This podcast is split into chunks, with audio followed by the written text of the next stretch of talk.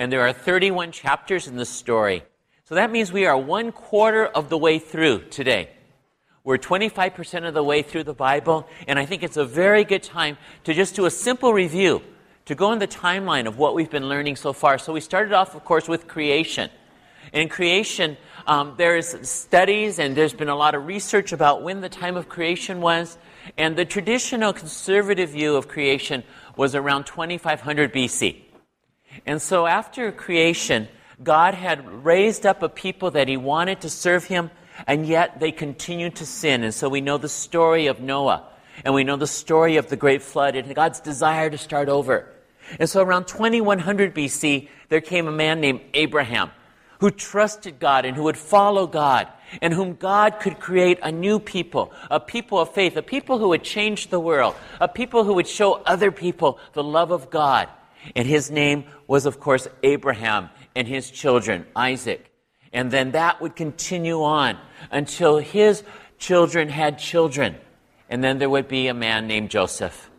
And Joseph was sold into slavery into Egypt, but God still had a plan. And while Joseph was in Egypt, he rose to power and he became the leader, the second in command of Egypt. And there was a great famine.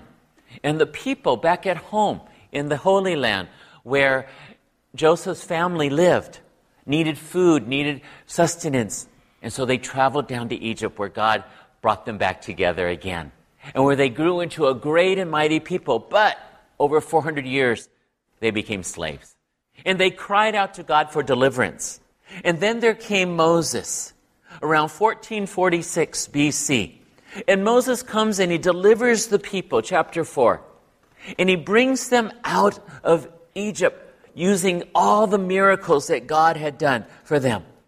And he brings them out into the Sinai Peninsula. And out Mount Sinai, God gives them new commands and new laws, a new covenant, an agreement between God and man that they would walk with him and he would be their God.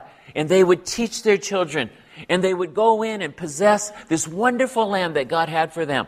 But while they had been absent for over 400 years, the enemies had taken over the land of Canaan. And they were people who were against God, and there were people who were in idolatry. And God said, You had to go into this land and you had to take it over. But they were unwilling. They were afraid of those people. And through their disobedience, they ended up turning around and going back into the desert for 40 years wandering.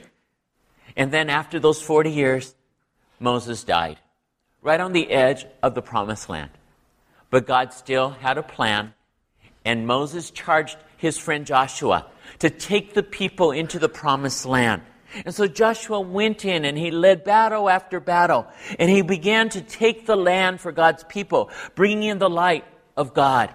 And the Bible tells us that while Joshua was leading the people into the land of Canaan, that the people followed the Lord. For these 40 years while Joshua was taking over the land, the Bible says that these were 40 glorious years where the people obeyed the Lord. Um, where do you think you'll be 40 years from now? I kind of think I know where I'll be, right? And it's not going to be here, right? But you think about it, all right? Where are you going to be 40 years from right now? Some of you are going to be where I am. Yeah, it's not. you got to think about it, right? We don't like it. Four score, you know, we don't always get that 80 years, so well, they had 40 years. I want you to think about that, where they obeyed the Lord. Will you, if God will give you 40 years, maybe that's the deal. Okay, God, give me 40 years. I will obey you. Would you do that? That's what I want to do. If God gave me 40 more years, be a miracle. But I would want to obey God. And that's what they did during the time of Joshua. And the Bible says that Joshua died at the age of 110. And after he died, the people continued to follow the Lord because the elders that had learned from Joshua continued to follow the Lord. But then those elders died. And something terrible happened. And a seed of sin continued to grow in the people. And then the Bible tells us that a whole generation of the people no longer followed the Lord. It only takes one generation to kill off our faith.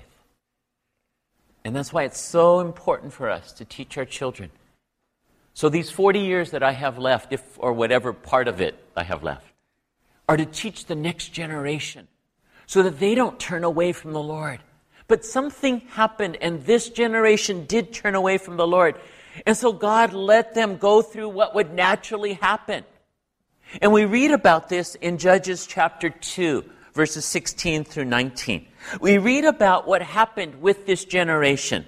And the Bible says that then the Lord raised up judges. So what had happened was the Lord raised up these judges to help the people because they needed a leader. They were in disarray.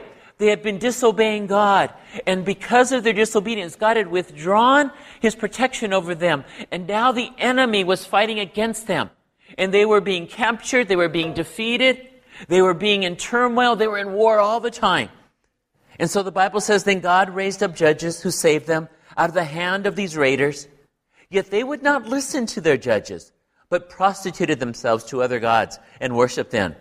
They quickly turned from the ways of their ancestors who had been obedient to the Lord's commands.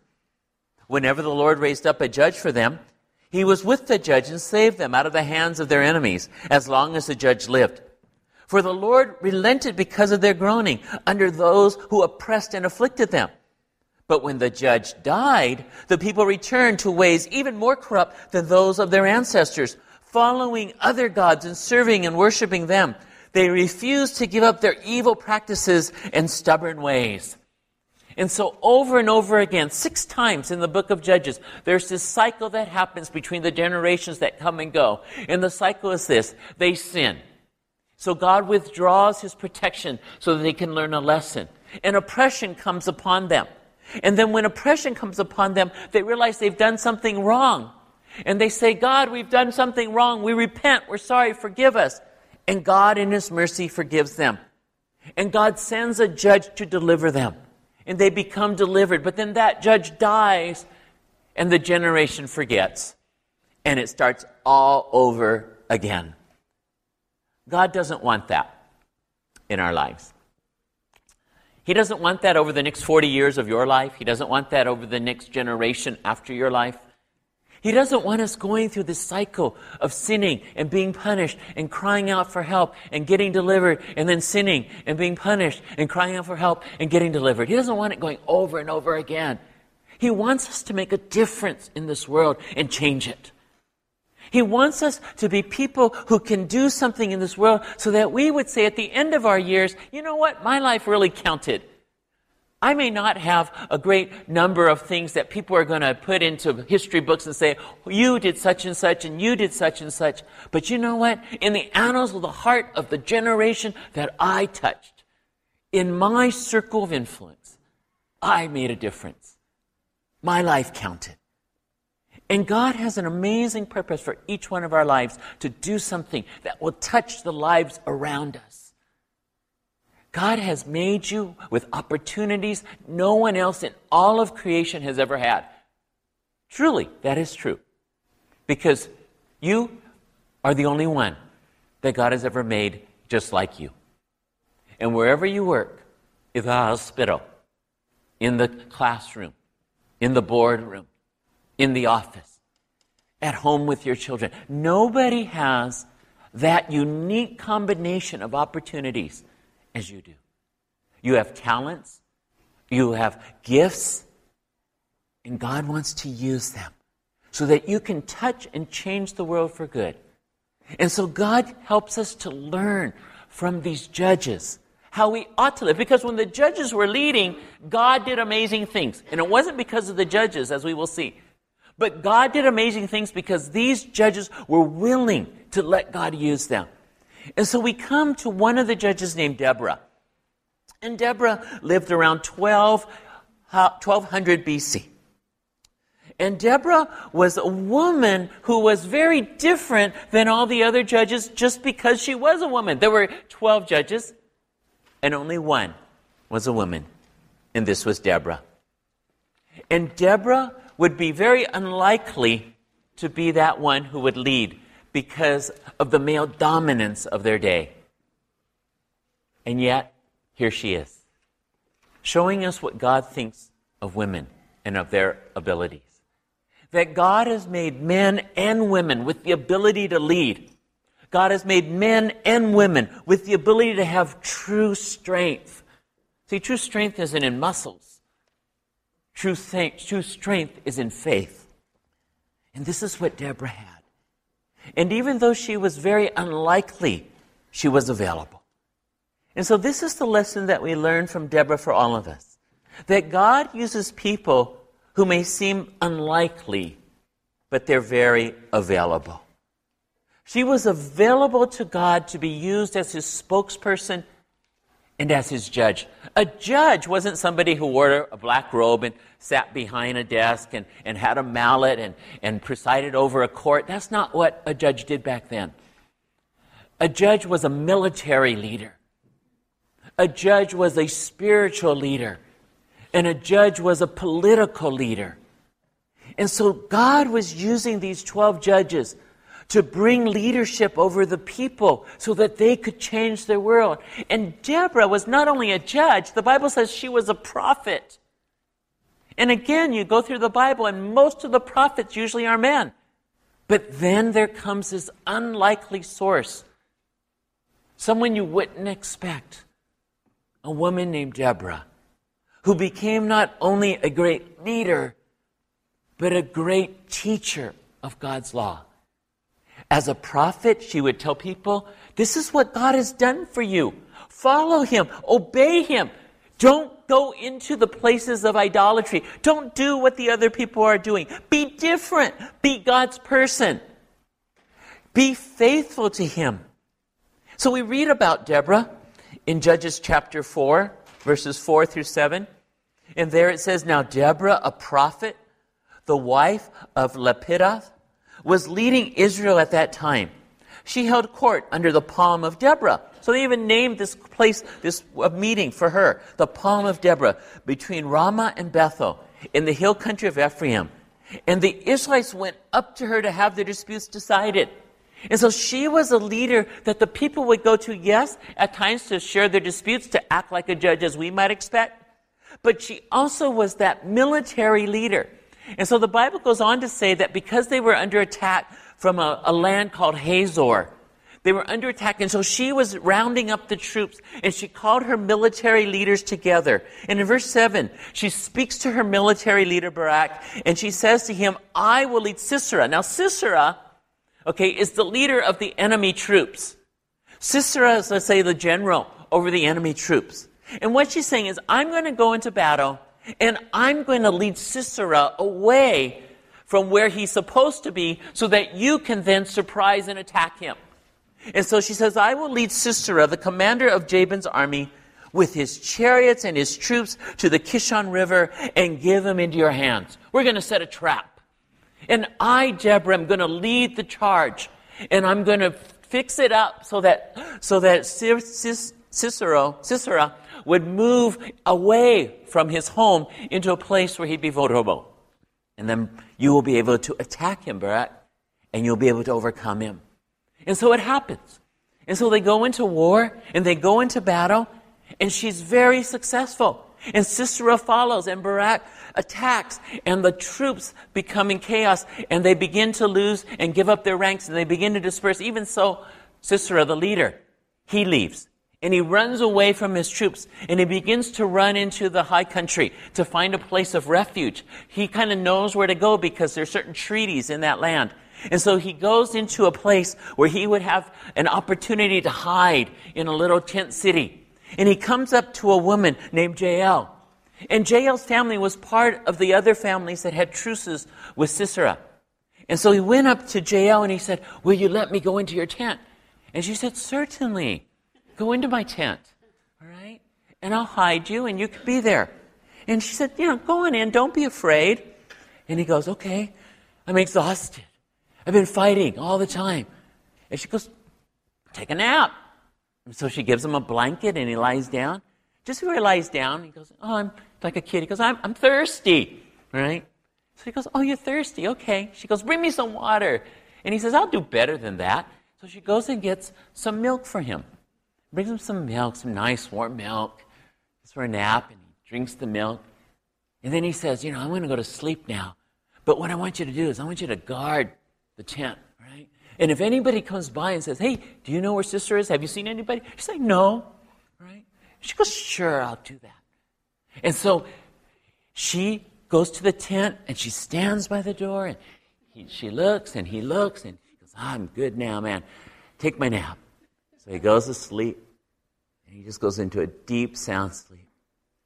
And so this beautiful little lady, Jael, you know, she picks up a tent peg and she picks up a hammer.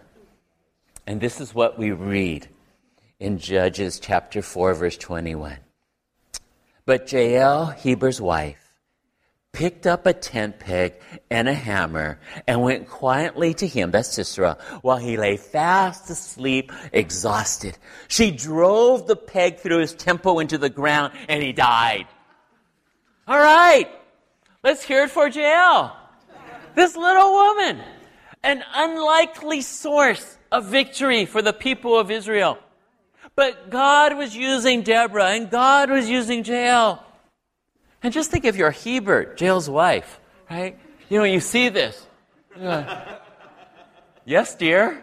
You know, the next time she says, hey, will you go to the market? Picks up, yes, dear. You know, and this is a strong woman. Right? You're not going to fight with her. You're not going to mess with her. You're going to mess with Deborah. Right? These are women that are strong and mighty. Why? because they're available to God. And if a woman can be available to God, a child can be available to God, a man can be available to God. And God can use us to change this world and break the cycles of sin in our families, in our community, and in our culture. Well, of course, Deborah dies. And years later, God has to raise up another leader. And his name is Gideon. And you've probably heard of Gideon before, and you've heard about Gideon and the fleece, where he put the fleece out just to be sure that God really wanted him to be the soldier that God was calling him to be. And so we read the story of Gideon. And we find out in the story of Gideon that God likes to use weak people. So, you know, if you feel like you're sort of an unlikely source of changing the world, like who here wants to sign up and change the world? Well, think of Deborah. Very unlikely. But maybe you say, well, I'm too weak to change the world. I mean, I'm just one person. You know, I'm just hiding out here in the bubble of Irvine. I don't want to, you know, get in trouble. But can you imagine that God wants to use you to change your world? God wants to use you to change those people, the circle of influence you have. You go, I feel weak. Well, look at Gideon. He was weak. But he also understood what strength in Judges chapter 6, verse 11 through 16, this is what we read. The angel of the Lord came and sat down under the oak of Ophrah that belonged to Joash the Abiezrite, where his son Gideon was threshing wheat in a winepress to keep it from the Midianites. When the angel of the Lord appeared to Gideon, he said, The Lord is with you, mighty warrior. All right, now let's take a picture here and see what's going on. Okay, so the years had gone by, all right, and now the people were being punished again because they had turned away from the Lord. So God was allowing the country of Midian to come in and afflict the Israelites so they would turn back to the Lord. And it was time now because the people have been crying out for help. And so God says, okay, I hear your pleas. I'm going to raise up a new judge. And so God sends an angel into this place where there is a man named Gideon.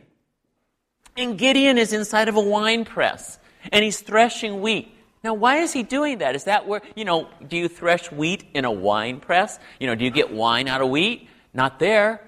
Okay, you're supposed to get grain.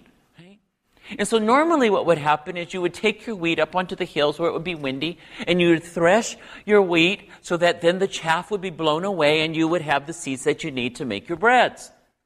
But because the Midianites were a strong army, and because the Midianites were mean and evil and they would take over anybody that they could and they would take the things that they had, then the people of Israel had to hide. And so Gideon is hiding in a wine press right now so that he can thresh the wheat so his family can have something to eat. And he's afraid, as all the people are. That's why he's in the wine press. You would expect that. But an angel comes to him and says, Hey, Gideon, the Lord is with you, mighty warrior. And so Gideon replies how I might reply in verse 13 um, Pardon me? He says, Pardon me, my Lord. Gideon replied, But if the Lord is with us, why has all this happened to us? Where did all his wonders that our ancestors told us about when they said, Did not the Lord bring us up out of Egypt? But now the Lord has abandoned us and given us into the hand of Midian. And so he's looking around and he says, You know, things aren't very good. Why would all of this happen? Why are we in such trouble? And it's interesting because the angel doesn't answer his question. The angel doesn't want to get into a debate with him. Right? The angel doesn't want to tell him all the things they'd been done wrong and, and why they needed to be punished and why it was time for them to stand up and why he was going to be raising up a new leader. But the angel just simply says to him in verse 14, The Lord turned to him and said, Go in the strength you have and save Israel out of Midian's hand. Am I not sending you? Pardon me, my Lord, Gideon replied. But how can I save Israel? My clan is the weakest in Manasseh, and I am the least in my family. Gideon knows he's weak. He's hiding in a wine press. He's all by himself. An angel comes and tells him he's a mighty warrior. He's not a warrior, he's a farmer. He doesn't know how to fight. He's supposed to be threshing wheat. And he's scared. He's ill prepared. He's inadequate. And he says, You know what? We are from the weakest of all the tribes. We're from Manasseh. Don't you understand this, Lord? Pardon me, but you know, I am even the least within this least of all the families. Like I'm the runt of the litter. Right? But the angel won't abandon him. And the angel tells him, No, no excuses. This is what I want for you. Yes, you are weak, but go in the strength you have. You are here today because you came with the strength you have. You didn't have to come here with great, great faith. You came, even as Jack said, with a mustard seed of faith. You have strength to be here. You have strength to get out of bed. You have strength to go to work. You have strength to drive and see your relatives. You have strength to go and visit somebody in need. You have the strength already to do what God wants you to do. So a lot of times I think we think, well, I'll do something for God if God gives me the strength. God has already given us the strength. He just wants us to have the faith to go and walk out in that strength and do what He calls us to do. Now, it's very important that we know we're doing what He calls us to do, right? We can't just say, you know what, I know what God wants me to do and go out and do it on our own. We have to hear from God. We have to spend time and listen for what God is teaching us. But when there is an enemy to overcome, when there is a trial that we must endure, when there is a person that we want to win over, when there is a challenge that we must accept, a wall that we must climb, a race that we must run, God says, Turn to me and go in the strength I've already given to you. And so Gideon goes and he faces the Midianite army. And you read chapter 8 this week? And if you read it carefully, you notice the way they describe the Midian troops. They don't really number them, but they described them this way. They said the troops were so great in number, they were like locusts. Right? They were like the plague of locusts, flying like a dark cloud over the land of Canaan. And then it says, and their camels were more numerous than the sand on the seashore. Now, we've read in the past where the people were more numerous than the sand on the seashore. But these were camels. So if the camels are more numerous than the sand on the seashore, imagine how many more troops there are. And so archaeologists and those who have studied and tried to figure out how many there might have been in Midian, the estimates are somewhere between 100,000 and 200,000. Right? 100,000 to 200,000. Let's say 150,000 troops are going to fight against Gideon. So Gideon calls the army and he says, All right, let's count up the men. And how many are there? And they find out there's 32,000 men who are going to go out into battle. 32,000 against 150,000. And God says to Gideon, You know what? Your army's just too big. It's just too big. You know, I know you've got to go fight the Midianites, but, you know, I want it to be fair. So, so I want you to tell your soldiers, those of you who are afraid, raise your hand. All right? And so 22,000 raised their hand. All right? And, and Gideon says, Thanks for being honest. Get out of here. All right? You're off the army. You're out. All right? So he's down to 10,000. He says, Okay, God, got my 10,000. There's 150,000 Midianites out there, but all right, God. And God says, Good, Gideon. Great job. You know what? Your army's still too big. So what I want you to do is go down to the river and, and your guys are thirsty and they're tired and they're scared. But I want you to go down to the river and get a drink and refresh yourself. So they go down the river, get a drink, and then God says to Gideon, okay, Gideon, so now what I want you to do is I want you to look at all the men who drink like a dog. All right? Who put their hand in the river and use their hand like a dog bowl, and then they, they, they, they, look up, they lap up the water. All right? And the other guys probably just, you know, put their head in the water and drink. But these guys who do this, who make their hand into a dish, lick up the water, those are the ones who are going to fight against Midian. And so 300 guys do this. And the other almost 10,000 say, bye bye. And God says, good. Now it's fair. Now we got the troops that we need. and so with these 300 men, Gideon, I am going to lead you into battle over the Midianites. And so what I want you to do, we find out in Judges chapter 7, verse 16. This is what Gideon does after God tells him. He says to his troops, he says, I'm going to divide up the 300 men into three companies. He placed trumpets and empty jars into the hand of all of them with torches inside. Watch me, he told them. Follow my lead. When I get to the edge of the camp, do exactly as I do. When I and all who are with me blow your trumpets, then from all around the camp blow yours and shout, for the Lord and for Gideon. So they're going into battle with what? With trumpets and a torch inside of a lamp bowl. All right? Trumpets and a torch inside of a lamp bowl. And then Gideon says, Follow me. What we're going to do is we're going to break the lamp bowl and we're going to hold the torch and then we're going to blow the trumpet and we're going to win the war.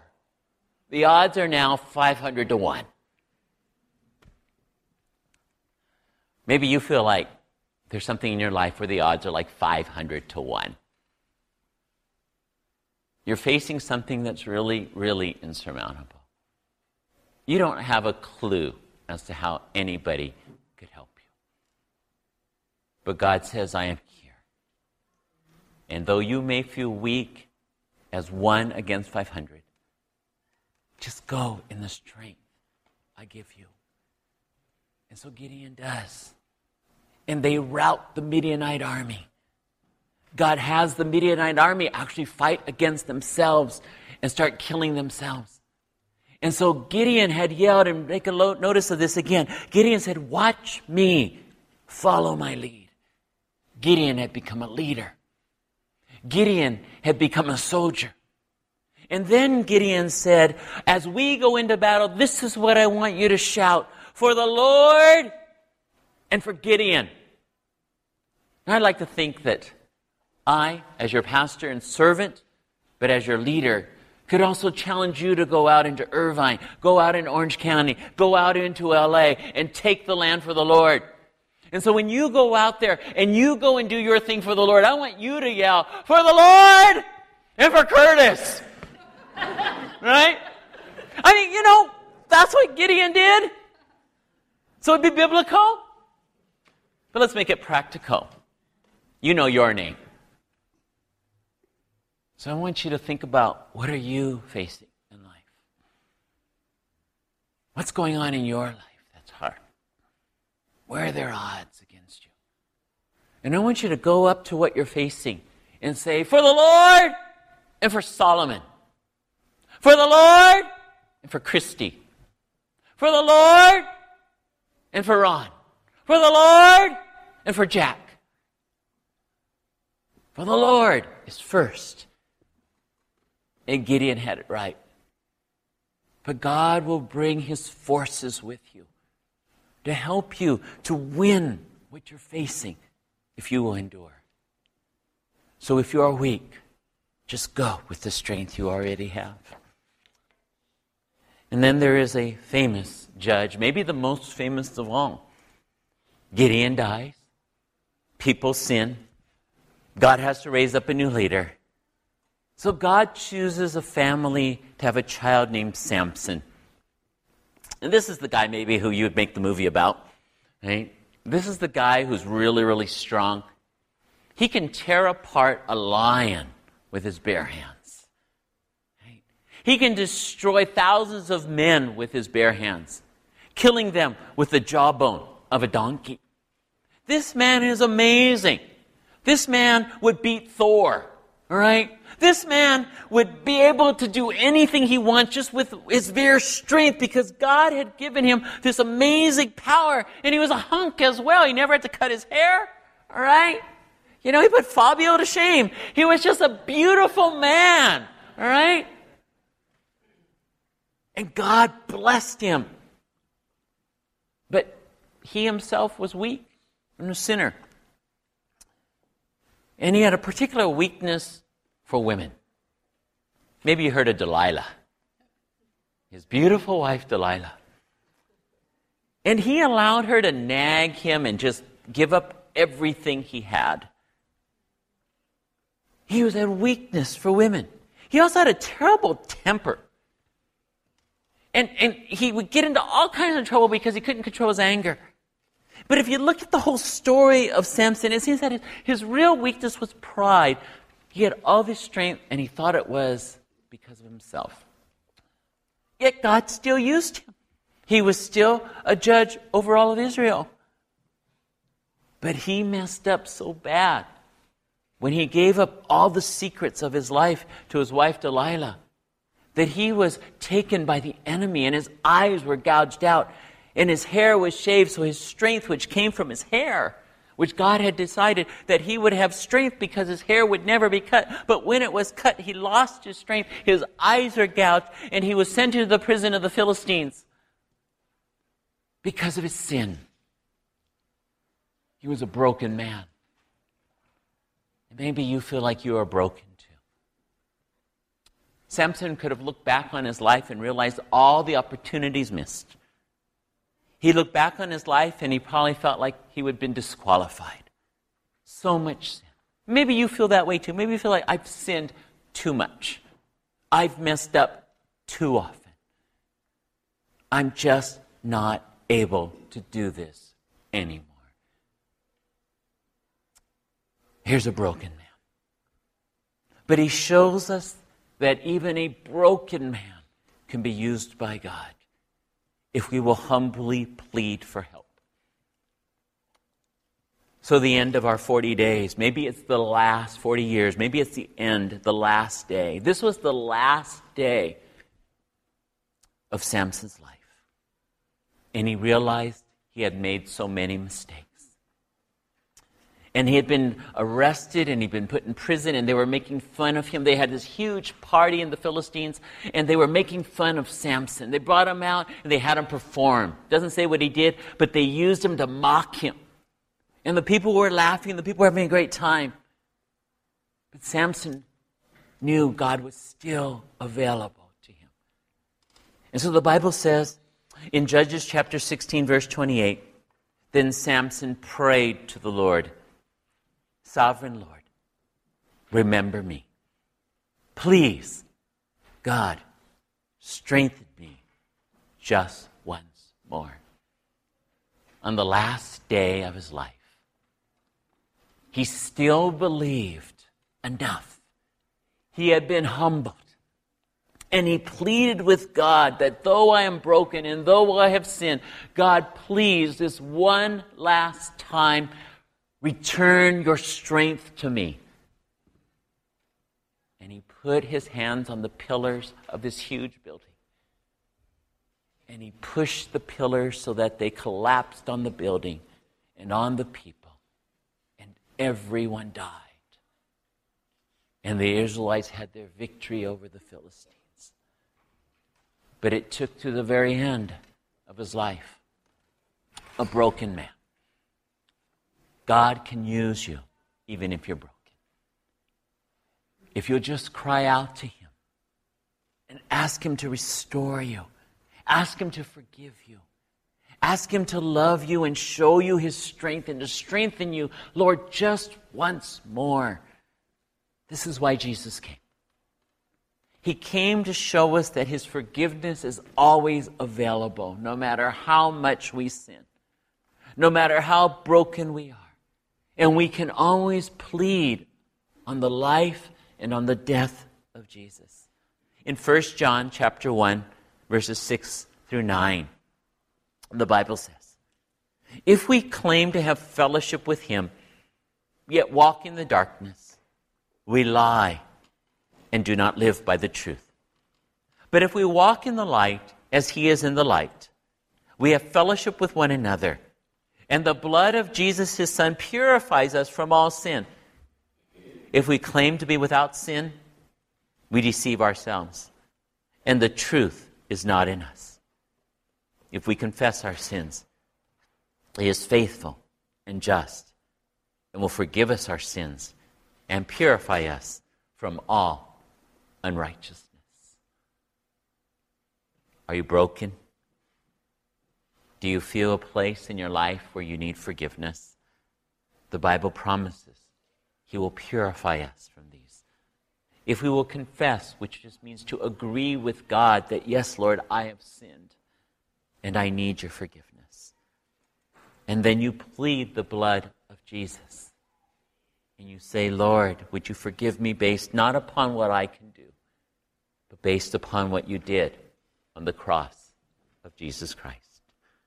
And this is God's invitation to us to come to Him in our weakness, to come to Him in our brokenness, to get from Him His strength through Jesus, and to receive from Him the forgiveness that gives grace and strength, so that we will be able to go out into the world and say to the people of the world, The Lord is the strength of life.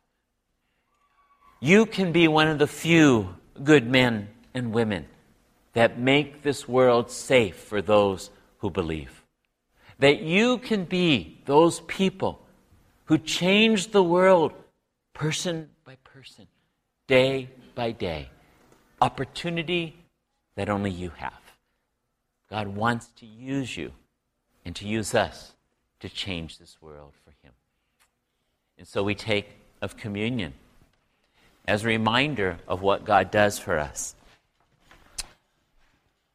When we look at the Bible and we look at the Old Testament, especially as we've been looking at Joshua and then as we look at the book of Judges, we see that there's a lot of violence.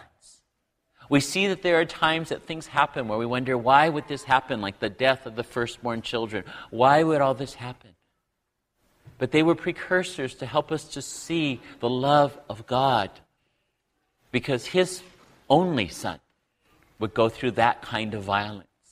And not only the kind of violence that would bring death to thousands of soldiers, but the kind of violence that was due to millions, billions of people because of their sin. And Jesus, in his body, took all of that violence on himself, and he died unfairly for our sins. He died and paid the price so that you and I could be with Him and forgiven.